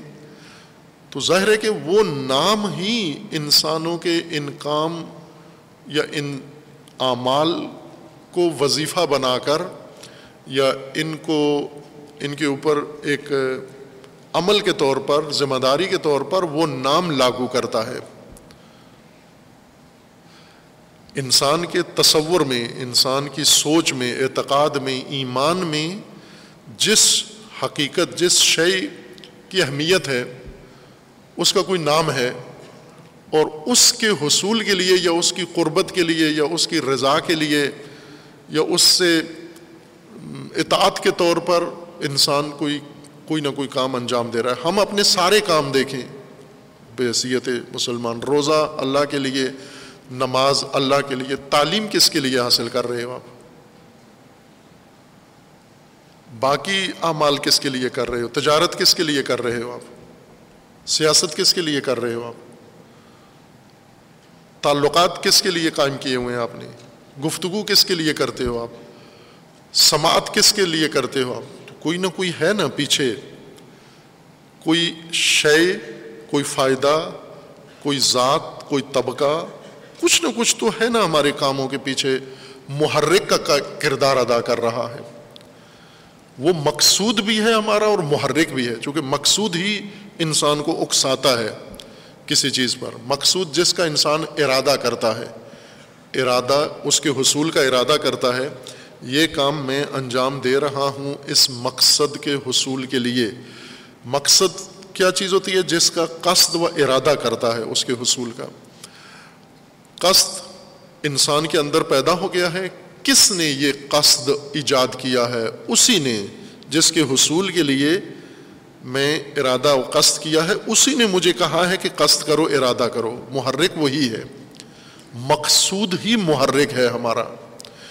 اور اب اس کا نام ہم لیں یا نہ لیں، لیکن وہ نام ہمارے کام میں، ہماری زندگی میں سب سے اہم کردار وہ کام، وہ نام کردار ادا کر رہا ہے۔ ہدایت کا آغاز یہاں سے ہوتا ہے کہ آپ اپنی زندگی میں سب کچھ سب کچھ کر رہے ہیں۔ ہر انسان ہر کام کر رہا ہے۔ ہر انسان ہر کام اور ملتے جلتے کام کر رہے ہیں۔ سارے یکساں کام کر رہے ہیں۔ جیسے تعلیم حاصل کر رہے ہیں، سارے تعلیم حاصل کر رہے ہیں۔ لیکن جس مقصود کے لیے حاصل کر رہے ہیں، وہ مقصود ان کا مختلف ہے۔ عمل مشابہ ہے، ایک جیسا ہے ان کا۔ لیکن مقصود علیحدہ علیحدہ ہے۔ کوئی رزق کے حصول کے لیے کام کر رہا ہے، کوئی شہرت کے لیے تعلیم حاصل کر رہا ہے، کوئی کسی کو راضی کرنے کے لیے تعلیم حاصل کر رہا ہے، کوئی کسی اور شے کے حصول کے لیے تعلیم حاصل کر رہے تو ہر ایک کے تعلیم کے مقاصد معین ہیں۔ ممکن ہے وہ خود متوجہ نہ ہو، الفاظ میں بیان نہ کر سکتا ہو لیکن اندر جو محرکات ہیں اس کے، تعلیم کے لیے وہ یہی ہیں۔ خوب، ایسے انسانوں کو اگر ہم یعنی جن کے مقصودات مختلف ہیں، محرکات مختلف ہیں، ان کو ہم بعض اسلامی رسومات، بعض اسلامی تعلیمات دے دیں۔ ان کو نماز سکھا دیں، یہ نماز پڑھ رہے ہیں۔ اس سے تو انسانی زندگی ہدایت نہیں پاتی، ہدایت کا پہلا رخ یہ ہے، جس طرح خدا و تبارک و تعالیٰ نے حضرت ابراہیم علیہ السلاۃ وسلام کو پہلی ہدایت کا پہلا قدم متوجہ کیا کیا کہ کیا پہلا قدم کیا اٹھاؤ؟ فعقم وجہ کا لدین حنیفہ۔ پہلے رخ سیدھا کرو اپنا۔ عقیم وجہ کا اقامہ کرو عقیم سیدھا کرو، مستقیم کرو، رخ اپنا، وجہ اپنا سیدھا کرو پہلے۔ یہی کام جو کر رہے ہو، اس تمام زندگی میں آپ کے کاموں کا ایک شے کی طرف رخ ہے۔ وہ رخ پروردگار کی طرف کرنا ہے، وہ رخ اللہ کی طرف کرنا ہے اپنی اور اللہ کے نام کے ساتھ یہ رخ معین کرنا ہے اپنا آپ نے۔ نام تصویر بھی اسی کی کرو۔ جو تناول کرنا ہے وہ بھی اسی نام پر۔ حاصل شدہ چیز سے کرو۔ شروع ابتدا کسی بھی چیز کی اسی کے نام سے کرو۔ اور ہر زندگی کے عمل میں جو چیز محرک بنے آپ کا، وہ اللہ کی ذات ہو۔ مومن کی زندگی اللہ کی ذات سے اس طرح سے جڑ جاتی ہے۔ اللہ کے نام سے شروع کرے اب بسم اللہ کا ایک معنی نہیں ہے۔ یہ پہلے بھی اشارہ کیا تھا کہ علامہ طبع طبعی رحمۃ اللہ علیہ اور ان کے شاگردوں کا اور ان میں سے ہمارے استاد بزرگوار حضرت آیت اللہ عظمہ جوادی عاملی دام ذل العلی جو بہت عظیم مفسر، محقق، فیلسوف و حکیم ہیں۔ اللہ تعالیٰ صحت و سلامتی عطا فرمائے و طول عمر عطا فرمائے اور اسی طرح ان کا فیض علمی جاری رہے۔ ان کا بھی یہی مبنا ہے اپنے استاد کی اتباع میں کہ بسم اللہ مقرر نہیں ہے، ہر سورہ کے آغاز میں ایک نیا مضمون ہے، نیا، نئی آیت ہے، نہ کہ تکرار ہے۔ جو سورہ فاتحہ میں وہی سورہ بقرہ میں ہے، جو سورہ بقرہ میں ہے، وہی سورہ آل عمران میں تکرار ہو رہی ہے۔ بلکہ ہر سورہ کے آغاز میں ایک نئی آیت ہے اور نیا معنی ہے اس کا۔ وہ معنی نہیں ہے جو پچھلی سورہ میں تھا۔ اور وہ معنی یہیں سے ہو جاتا ہے کہ جب آپ اللہ کے نام سے ایک کام شروع کرتے ہیں، آپ اللہ کے نام سے کام انجام دیتے ہیں، وہ کام معین کرے گا کہ بسم اللہ کا کیا معنی ہے یہاں پر۔ لہٰذا ایک معین لفظ ابتدا، آغاز شروع کرتا ہوں اللہ کے نام کے ساتھ، ہر آیت کا یہ ترجمہ، ہر جگہ بسم اللہ کا یہ ترجمہ یہ نہیں ہے۔ جیسے اللہ تعالیٰ نے فرمایا اقرا بسم رب کلدی خلق اقرا یہاں قراعت نام خدا سے ہے۔ ابتدا نہیں ہے یہاں پر، قراعت نام خدا سے ہے۔ کلو میں مدو کے رسم اللہ علیہ سب اسم رب کا سب یہاں تسبیح ہے۔ یہاں متعلق تسبیح ہے۔ وہاں ذکر ہے۔ یہاں کھانا ہے۔ وہاں پر پڑھنا ہے۔ یہاں دیکھنا ہے۔ یہاں سننا ہے۔ یہاں اٹھنا ہے۔ یہاں بیٹھنا ہے۔ اب جو عمل انجام دینے جا رہے ہو، وہ عمل نام خدا سے ہو یعنی اس عمل کا محرک اللہ کا نام ہو۔ اللہ کا نام اس عمل کا محرک ہو، مقصود اللہ کی ذات اور اللہ کا فرمان ہو۔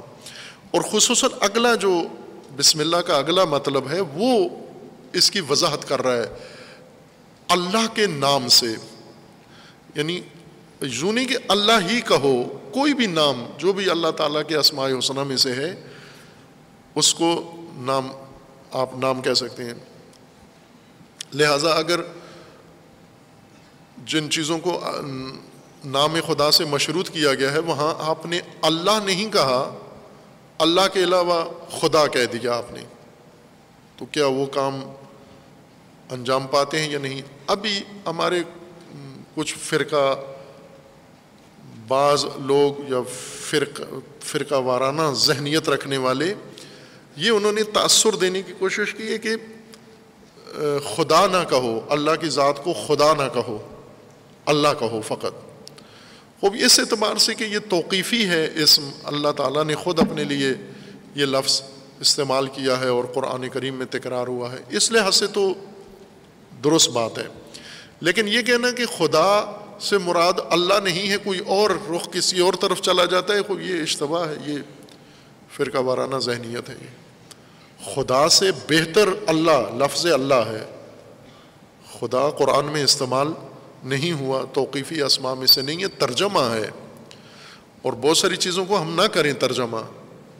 جیسے کہا تھا کہ زکوٰۃ کا ترجمہ نہیں کیا، بہت اچھا کام کیا۔ ہر چند زکوٰۃ کا حکم ختم کر دیا، زکوٰۃ ادا نہیں کرتے، فریضہ وہ اڑا دیا۔ لیکن نام نہیں بدلا، زکوٰۃ کا زکوٰۃ ہی رہنے دیا، خمس کا نام خمس رہنے دیا۔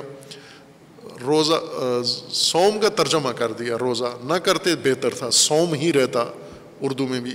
اسی طرح سلاد ترجمہ نماز میں کر دیا، نہ ہوتا تو کہیں بہتر تھا۔ سلاد چونکہ نماز پوری ترجمانی سلاد کی نہیں ہے۔ سلاد بہت جامعیت ہے اس کے اندر۔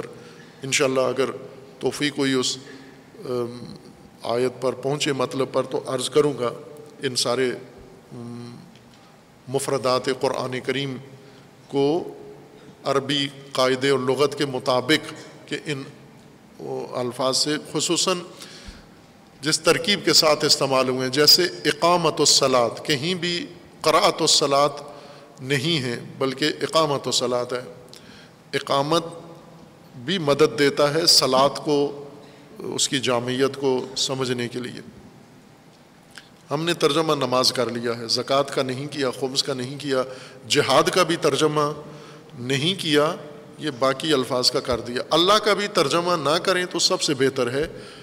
لیکن اگر کیا ہے کسی اور زبان میں، جیسے انگلش میں کوئی کہتے ہیں گاڈ اور مقصد اللہ کی ذات ہے تو وہ ٹھیک ترجمہ ہے، اس میں یوں نہیں ہے کہ ممانعت ہے، یہ لفظ استعمال نہ کرے۔ تو انگریز کیا کہیں پھر اگر ان کو اللہ تعالیٰ کا نام لینا ہے؟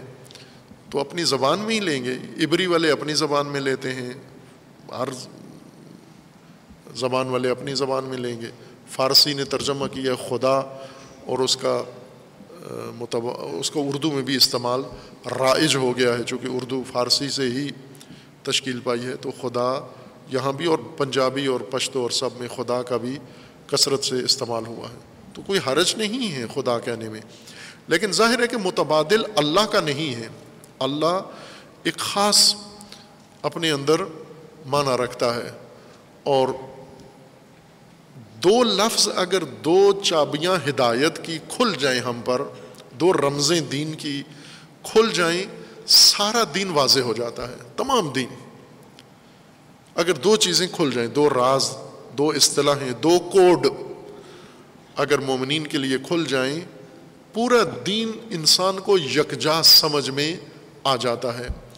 ایک اللہ، لفظ اللہ، اور ایک جو مخلوق کے لیے ہے، عبد۔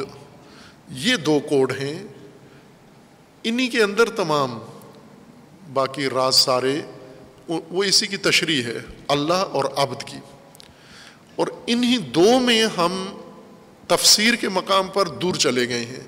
نہ عبد کا صحیح تفسیر کی کہ وہ عبد نکلے اندر سے، اور نہ اللہ کی اس طرح سے تفسیر کی کہ وہ اللہ اندر سے، اس لفظ کے اندر سے اللہ نکلے۔ اللہ کے نام سننے سے ہم کسی اور طرف ذہن چلا جاتا ہے، اور عبد سننے سے ذہن کسی اور طرف منتقل ہو جاتا ہے۔ جبکہ قرآن نے زیادہ انہی پر انحصار کیا ہے، یہ دو لفظ کثرت سے تکرار ہوئے ہیں، اللہ اور عبد۔ اپنے عبد اپنے مشتقات کے ساتھ۔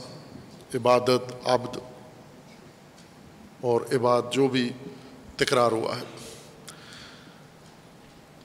اللہ کے نام کے ساتھ آپ نے شروع کرنا ہے۔ خوب، یہ در اصل جیسے عرض کیا تھا کہ تمام انسان جو بھی روئے زمین پر ہیں، وہ کسی نہ کسی نام پر یہ سب کچھ کر رہے ہیں۔ جیسے مغربی ممالک آپ دیکھیں تو وہ ڈیموکریسی کے نام پر سب کچھ کر رہے ہیں۔ یعنی ان کے تمام اجتماعی زندگی کی بنیاد ڈیموکریسی ہے جمہوریت ہے۔ اور اس جمہوریت کا پرتو سایہ مسلمانوں پر پڑ گیا ہے۔ اور انہوں نے بھی جمہوریت کے نام پر اپنی سیاست، مملکت، سماجی زندگی کو جمہوریت کے نام پر استوار کر لیا ہے۔ پڑھتے بسم اللہ ہیں۔ مثلاً جمہوریت کے نام پر ابھی آپ دیکھ رہے ہیں نا، جمہوریت پاکستان میں اپنا اثر دکھا رہی ہے، حقیقی چہرہ دکھا رہی ہے۔ مغربی ممالک جمہوریت کے نام پر سب کچھ کرتے ہیں۔ کچھ ممالک ہیں قومیت کے نام پر، کچھ طبقات قومیت کے نام پر سارے کام انجام دیتے ہیں۔ کچھ طبقات قبائلیت کے نام پر اپنی زندگی کا نقشہ بناتے ہیں، اپنی زندگی کا نظام بناتے ہیں۔ اور تمام اعمال قبائلیت کے نام پر ہوتے ہیں۔ کچھ لوگ وطنیت کے نام پر انجام دیتے ہیں۔ علامہ اقبال کے بقول کے عہد نویں کے بت، پچھلے بت لات و عزا ہوتے تھے، مورتیاں ہوتی تھیں، مندروں میں رکھی ہوئی، ان کے نام پر۔ لیکن موجودہ انسان جو سیاسی، سماجی زندگی استوار کی ہے، وہ جمہوریت کے نام پر ہے۔ مومن کو یہ رہنمائی ہے کہ آپ نے اپنی سیاسی زندگی، سماجی زندگی اللہ کے نام پر قائم کرنی ہے۔ یہ اللہ کے نام پر ہو۔ ہم اگر دیکھیں مذاہب کو، تو مذاہب کے اندر بھی کچھ تو سیکولر لوگ ہوتے ہیں۔ سیکولر وہ ہوتے ہیں جو مذہب سے اپنے آپ کو منسوب رکھتے ہیں، لیکن مذہب کے نام پر اپنی زندگی نہیں بناتے۔ مذہب سے اپنے آپ کو رکھتے ہیں تعلق کسی حد تک، لیکن زندگی کا کوئی کام مذہب کے نام پر نہیں کرتے۔ آپ ہندو، دو قسم کے ہندو ہیں۔ ایک وہ ہندو ہیں جو اپنے دھرم مذہب کے نام پر اور مذہبی جو مقدسات ہیں ان کی، رام کے نام پر سارے کام انجام دیتے ہیں۔ لیکن اکثریت ہندوؤں کی سیکولر ہیں۔ وہ اگر فرض کریں ایک ہندو جب شادی کرتا ہے تو وہ رام کے نام پر نہیں کرتا، وہ اپنے مقصد کے لیے کرتا ہے، تجارت کرتا ہے تو رام کے نام پر نہیں کرتا۔ رام کو صرف رکھتا ہے مندر میں، رام مندر میں ہی رہے، مندر سے باہر نہ آئے، نہ میری کمپنی میں آئے، نہ میرے دکان پہ آئے، نہ میرے گھر میں آئے، نہ میرے سوسائٹی میں آئے، وہیں رہے۔ مجھے ضرورت پڑی کبھی کبھار تو میں رام کے پاس چلا جاؤں گا، مندر میں جا کر جو آداب ہیں بجا لوں گا، لیکن وہ نہ آئے میری زندگی میں۔ یہ سیکولر ہندو ہے۔ اسی طرح مثلاً آپ کسی اور سوسائٹی میں چلے جائیں چائنا، تو کسی نام پر وہ سب کچھ انجام دے رہے ہیں۔ چائنا یا ملک کو انہوں نے مرکز بنایا ہوا ہے، وطنیت کو یا قومیت کو یا کسی بھی ہدف کو انہوں نے مرکز اپنی زندگی کا محور قرار دے کر اس کے مطابق ساری زندگی تشکیل دی ہے، نقشہ، ڈھانچہ سارا اس کے مطابق انہوں نے بنایا ہے۔ ان سارے لوگوں کو، مثلا جس کی زندگی کا محور مقصد اور زندگی کا نظام کسی بھی بنیاد پر بنا ہوا ہے، اس کو فقط ہم کلمہ پڑھا دیں۔ جیسے مسلمان کرنے کا ہمارا بہت آسان طریقہ ہے۔ آئے دن نیٹ پر تصویریں شیئر ہوتی ہیں، مسلمان کر رہے ہیں۔ مقابلے میں ابھی فرقے مقابلے میں مسلمان کر رہے ہیں۔ اور ابھی چند دن پہلے ایک اسی طرح کے مولانا صاحب نے بتایا جو دوسروں کو مسلمان کرنے میں بہت فعال تھے۔ تو انہوں نے کہا کہ ہم نے کتنے ہزار لوگ مسلمان کر دیے۔ بعد میں پتہ چلا کہ یہ جو ہم نے مسلمان کیے ہیں، یہ کاروبار ہے ان کا۔ انہوں نے کہا کہ ایک سوسائٹی ہے باقاعدہ۔ پاکستان کے اندر ہی ایک صوبے کا نام لیا کہ وہاں پر ہیں یہ لوگ۔ یہ مختلف لوگوں کو پہلے انہوں نے معلومات حاصل کی ہوئی ہیں کہ اہل سنت مثلاً دیوبندیوں میں دوسروں کو مسلمان کرنے کا جذبہ کس کا ہے۔ بریلویوں میں کلمہ پڑھانے والے کون سے ہیں؟ شیعوں میں کلمہ پڑھانے کا شوق کس کا ہے؟ قادیانیوں میں کلمہ پڑھانے کا شوق کس کا ہے؟ صوفیوں میں دوسروں کو کلمہ پڑھانے کے کچھ ہیں نا شائقین کے، دوسروں کو کلمہ پڑھائیں۔ اس سوسائٹی نے ان تمام تنظیموں کے اور ان تمام شخصیات کے نام اور ان کا پتہ اپنے پاس رکھا ہوا ہے اور یہ کسی واسطے سے ان کو دعوت دیتے ہیں کہ فلاں علاقے میں اتنے لوگ مسلمان ہونا چاہتے ہیں، کوئی ان کی رہنمائی۔ یہ فوراً اٹھتے ہیں جا کے اس علاقے میں۔ ان کے آگے ٹیم بنی ہوئی ہے، مذاکراتی ٹیم۔ وہ آ کے بیٹھتے ہیں، وہ ان کو بتاتے ہیں جی اتنا بڑا قبیلہ ہے، جمعیت ہے، یہ عورت مرد سارے یہ مسلمان ہونا چاہتے ہیں۔ یہ فوراً انہیں مسلمان کرنے کے اور وہ پیکج بتاتے ہیں کہ مسلمان ہونے کا پیکج کیا ہوگا؟ ہمارے گھر نہیں ہیں، ہمارے روزگار نہیں ہیں، ہمارے بچوں کی شادیاں نہیں ہیں، ہمارے تعلیمی مسائل ہیں۔ تو یکجا وہ لاکھوں میں ملینز میں پیکج اپنا بنا کے دیتے ہیں کہ یہ پیکج اگر ہمیں مل جائے تو ہم آج ہی مسلمان ہونے کے لیے تیار ہیں۔ وہ ایک سال دیوبندی ہوتے ہیں، اگلے سال بریلوی کا کلمہ پڑھتے ہیں اگلے سال اہل حدیث ان کو کلمہ پڑھاتے ہیں، اگلے سال شیعہ ان کو جا کلمہ پڑھاتے ہیں۔ اس سے اگلے سال قادیانی ان کو، یہ ان کے بقول کی یہ ثابت شدہ ہے، یہ صرف فرضیہ نہیں ہے۔ ہم نے کہا کہ ہم نے خود ان کو کلمہ پڑھایا، بعد میں پتہ چلا کہ یہ تو پہلے بیس دفعہ دوسروں سے بھی تصویریں دیکھی ہم نے مختلف لوگوں کے ساتھ ان کی کلمہ پڑھتے ہوئے۔ خوب، ان لوگوں کو اگر کلمہ پڑھا دیں آپ، جو نام کسی اور پر ہیں کیا یہ مسلمان ہو جاتے ہیں؟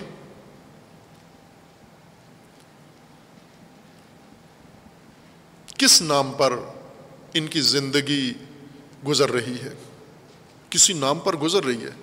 وہ نام ممکن ہے کسی فرد کا ہو، وہ نام ممکن ہے کسی نظام کا ہو، وہ نام ممکن ہے کسی شے کا ہو، ممکن ہے کسی مورتی کا ہو، وہ نام کچھ بھی ہو سکتا ہے۔ وہی تو محور ہے انسان کی زندگی کے اندر۔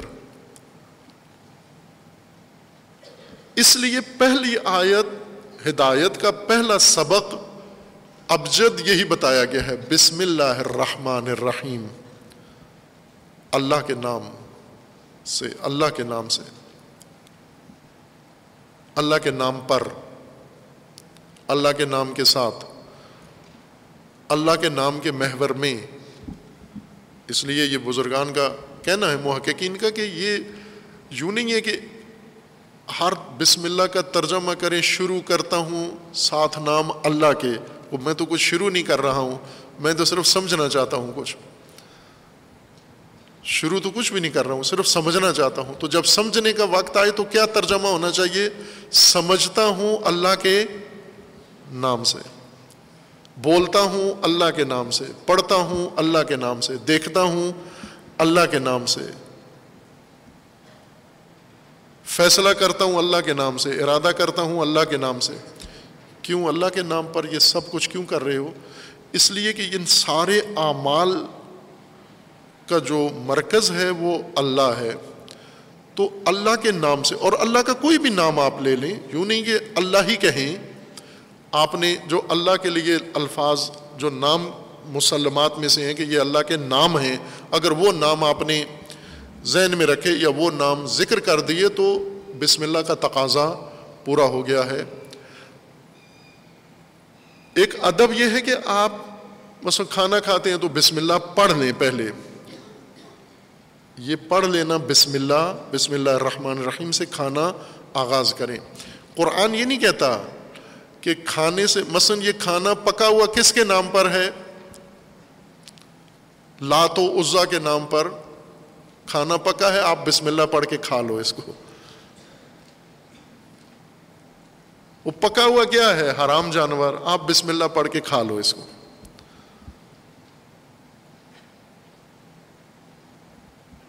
بسم اللہ حلال نہیں کرتا، بسم اللہ پڑھ کے کوئی چیز کھا لو تو آپ نے بسم اللہ کا حق پورا نہیں کیا۔ بسم اللہ یعنی یہ عمل جو ہوا ہے، یہ کس نام پر ہوا ہے؟ یہ عمل انسان کا، یہ کس نام پر کیا گیا ہے؟ کوئی انسان ایسا نہیں ہے جو کسی نام کے بغیر جی رہا ہو کسی اس کی زندگی، اجتماعی زندگی۔ جیسی بھی زندگی ہو، گمراہ لوگ ہیں، کسی کے نام پر جی رہے ہیں۔ ہدایت یافتہ لوگ ہیں، کسی کے نام پر یہ سب کچھ ہوا ہے۔ ترقی یافتہ لوگ ہیں، کسی کے نام پر یہ سب کچھ کر رہے ہیں، کسی نام پر۔ پسماندہ لوگ ہیں، کسی نام پر یہ کر رہے ہیں۔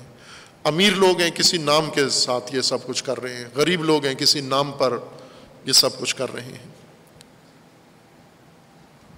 اور وہ نام جو قرآن میں اللہ تعالیٰ نے مشخص فرمایا ہے، اس نام پر سب کچھ ہو وہ اللہ ہے۔ نام اس کے متعدد ہیں، لیکن وہ خود اللہ ہے۔ وہ اصلی رمز دین کی، اصلی کوڈ دین کا وہ اللہ ہے اور دوسری طرف عبد ہے۔ عبد کو حکم ہے کہ اللہ کے نام سے اپنی زندگی استوار کرنی ہے۔ اللہ کے نام پر اپنا نظام نظام زندگی قائم کرنا ہے سارا۔ اور یوں نہ ہو کہ بورڈ لگا لے کہ یہ مدرسہ اللہ کے نام کے تحت بنایا گیا، نہ، اس کے اندر جو انجام پا رہا ہے، جو پڑھایا جا رہا ہے، جو پڑھا جا رہا ہے، جو رویہ ہے، جو خلق و خو ہے، جو جہت ہے، جو مقاصد ہیں، وہ بتائیں گے کس کے نام پر ہیں۔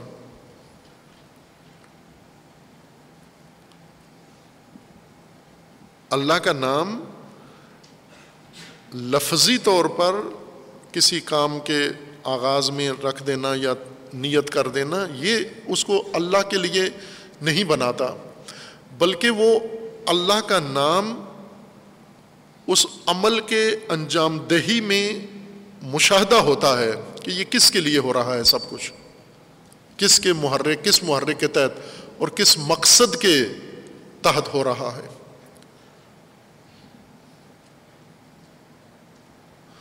خوب، ہم دیکھیں کہ کتنے کلمہ گو ہیں لیکن ان کی زندگیاں اللہ کے نام پر نہیں گزر رہی ہیں۔ انفرادی افعال چاندے ایک اللہ کے نام پر انجام دیتے ہیں۔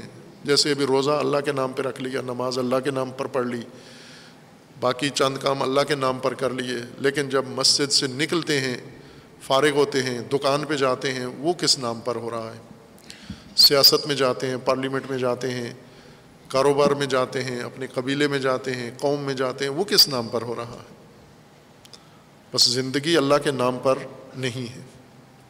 یہ ضروری ہے۔ اس پہلے ٹریک پر چڑھانا ضروری ہے کہ یہ زندگی جو کسی اور نام پر چڑھی ہوئی تھی، سب سے پہلے فعقم وجہ کل دین حنیفہ۔ سب سے پہلے تو یہ تبدیلی لانی ہے اپنے اندر کہ لات و عزا قومیت، وطنیت، قبائلیت، کس کے نام پر یہ سارا ڈھانچہ زندگی کا بنا ہوا ہے؟ اس کو سب سے پہلے آپ نے چھیڑنا ہے۔ اس اس کے اندر تصرف کرنا ہے، اس میں تبدیلی لانی ہے، وہ اللہ کے محور میں ہو جائے سب کچھ۔ خوب، اب جیسا عرض کیا تھا کہ یہ ایک نظم ہے اجتماعی، بسم اللہ الرحمن الرحیم۔ اس لیے اس کے پڑھنے کا بھی حکم عمومی ہے۔ باقی ہر عمل کا ایک موقع ہے۔ نماز اوقات معین ہے، روزے کے اوقات معین ہے، جہاد کا وقت معین ہے۔ تمام اعمال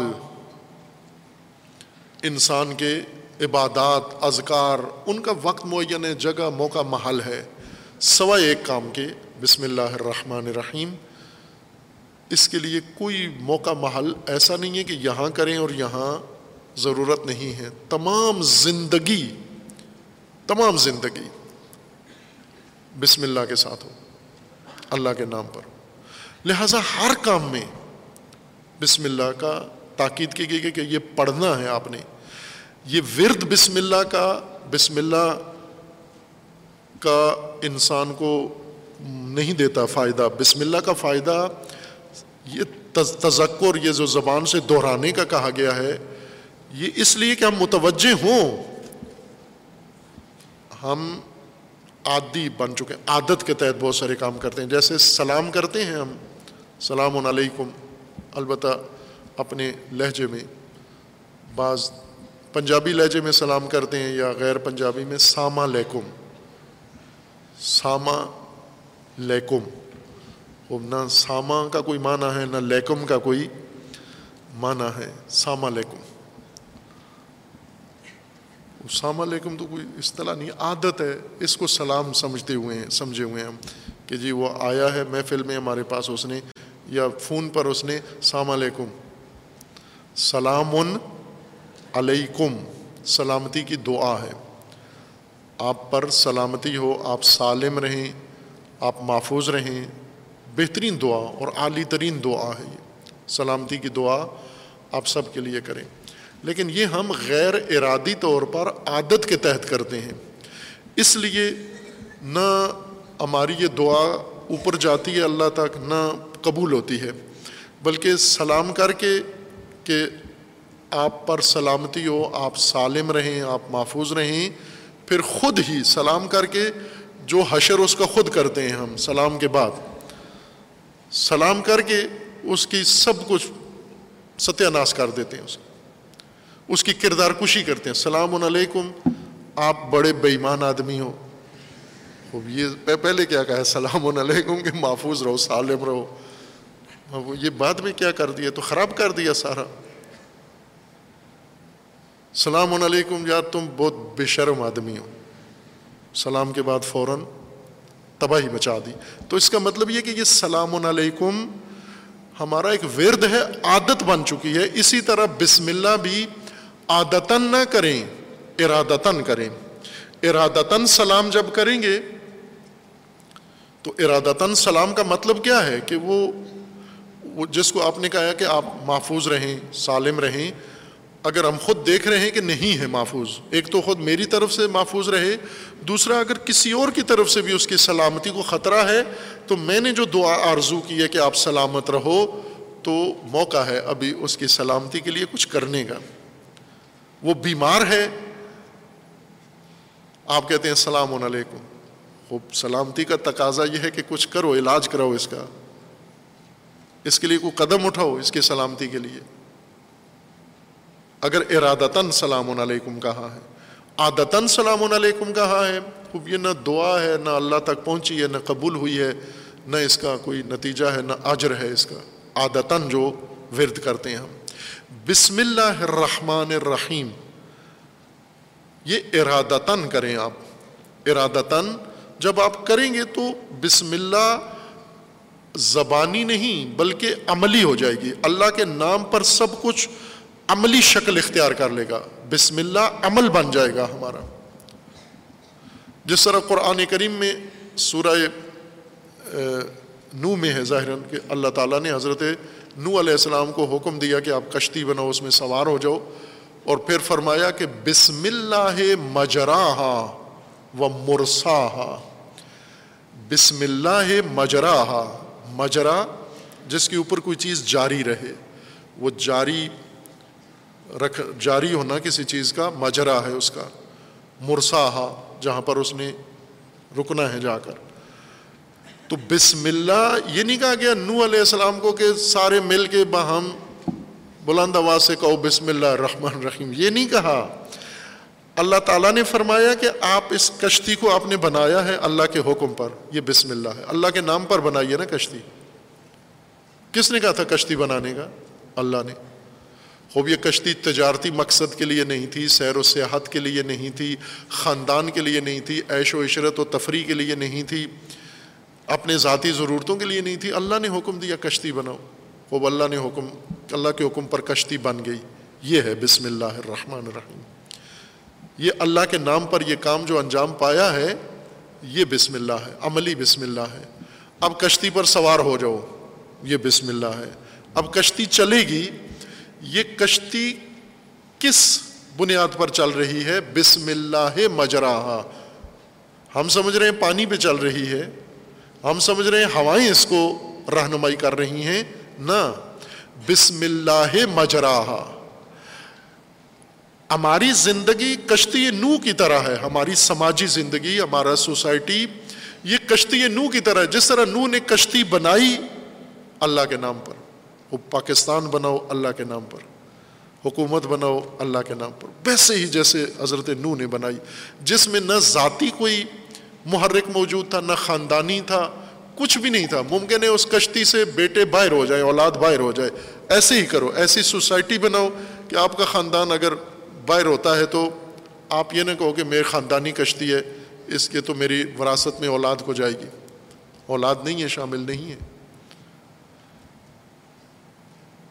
بسم اللہ مجرا یہ مقصد ہے بسم اللہ الرحمن الرحیم کا کہ مجرا زندگی کا بسم اللہ ہو آپ کا۔ ہماری زندگی کا مجرا نہیں ہے بسم اللہ ہمارا ورد ہے بسم اللہ بسم اللہ مجرا خوب آپ، سورہ ہود میں، سورہ نوح میں نہیں ہے، سورہ ہود آیا اکتالیس میں۔